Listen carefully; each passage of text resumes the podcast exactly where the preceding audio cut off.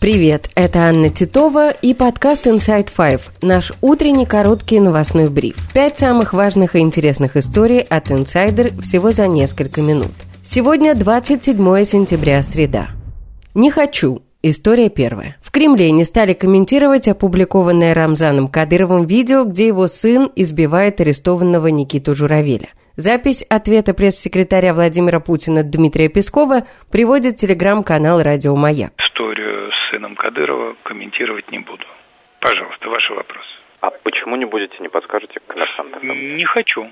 Хорошо, спасибо. 25 сентября в телеграм-канале Кадырова появился пост с видео, в котором его 15-летний сын избивает Никиту Журавеля, обвиняемого в сожжении Корана в Волгограде. Сам Кадыров заявил, что не ругал сына, а наоборот поощряет такое поведение. Об этом рассказала Ксения Собчак, написавшая в своем канале, что Кадыров позвонил ей по видеосвязи, они разговаривали 40 минут. Как утверждает Собчак, Кадыров сделал ей предупреждение, чтобы она не писала ничего про его семью. Также Собчак заявила, что во время разговора Кадыров не выглядел больным, несмотря на слухи, живой, здоровый, не нейросеть, очень энергично ел орешки кешью, пишет Собчак. Видео с сыном Кадырова, который избивает журавеля, он находится в чеченском СИЗО, привлекло внимание независимых СМИ, пользователей соцсетей и даже так называемых военкоров, но не вызвало никакой реакции у представителей власти и силовых ведомств.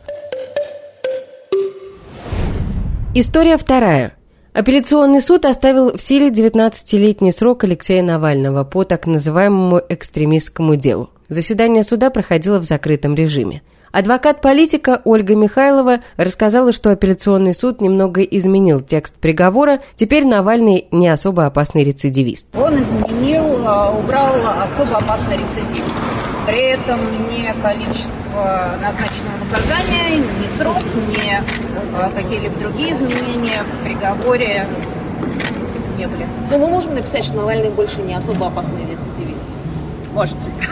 Но при этом он был особо опасным, ой, был просто опасным. И просто опасным остался.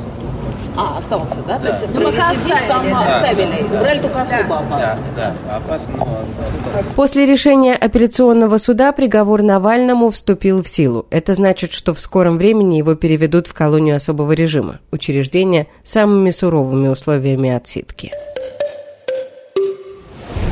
История третья. Спикер канадского парламента Энтони Рота подал в отставку. Это случилось после того, как он пригласил на заседание, состоявшееся 22 сентября, бывшего военнослужащего дивизии войск СС Галичина Ярослава Гуньку. В зале присутствовали премьер Канады Джастин Трюдо и президент Украины Владимир Зеленский. С подачи роты Гуньку встретили овациями, как героя, который боролся за независимость Украины против русских, которого следует поблагодарить за его службу, как заявил Рота на заседании.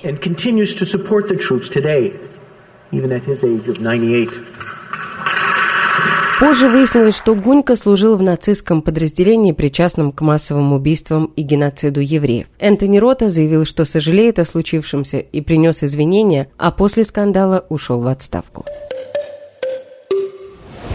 История четвертая. Суд в Нью-Йорке признал, что экс-президент Дональд Трамп, его компания и семья совершали мошеннические действия. Речь идет о гражданском иске прокурора штата Летиции Джеймс. Это не окончательное судебное решение, а как бы предсуд. Рассмотрение дела продолжится со 2 октября, уточняет Bloomberg. На данный момент суд пришел к выводу, что Трамп, Трамп Organization и его сыновья Эрик и Дональд обманули банки и страховщиков, значительно завысив стоимость своих активов и преувеличив чистый капитал при оформлении документов, которые использовались при заключении сделок с недвижимостью и получении кредитов. Нью-Йорк Таймс отмечает, что Трамп переоценил свои активы, в их числе башня Трампа в Нью-Йорке и резиденция во Флориде, на 2,2 миллиарда долларов. По одному из показателей завышение было на 3,6 миллиарда долларов, указывает трейдер. Прокурор Летиция Джеймс назвала совершенное Трампом мошенничество ошеломляющим. Помимо обвинений в мошенничестве, в ее иске содержится обвинение в фальсификации документов и выдаче недостоверных финансовых отчетов. Трамп называет все обвинения политически мотивированными.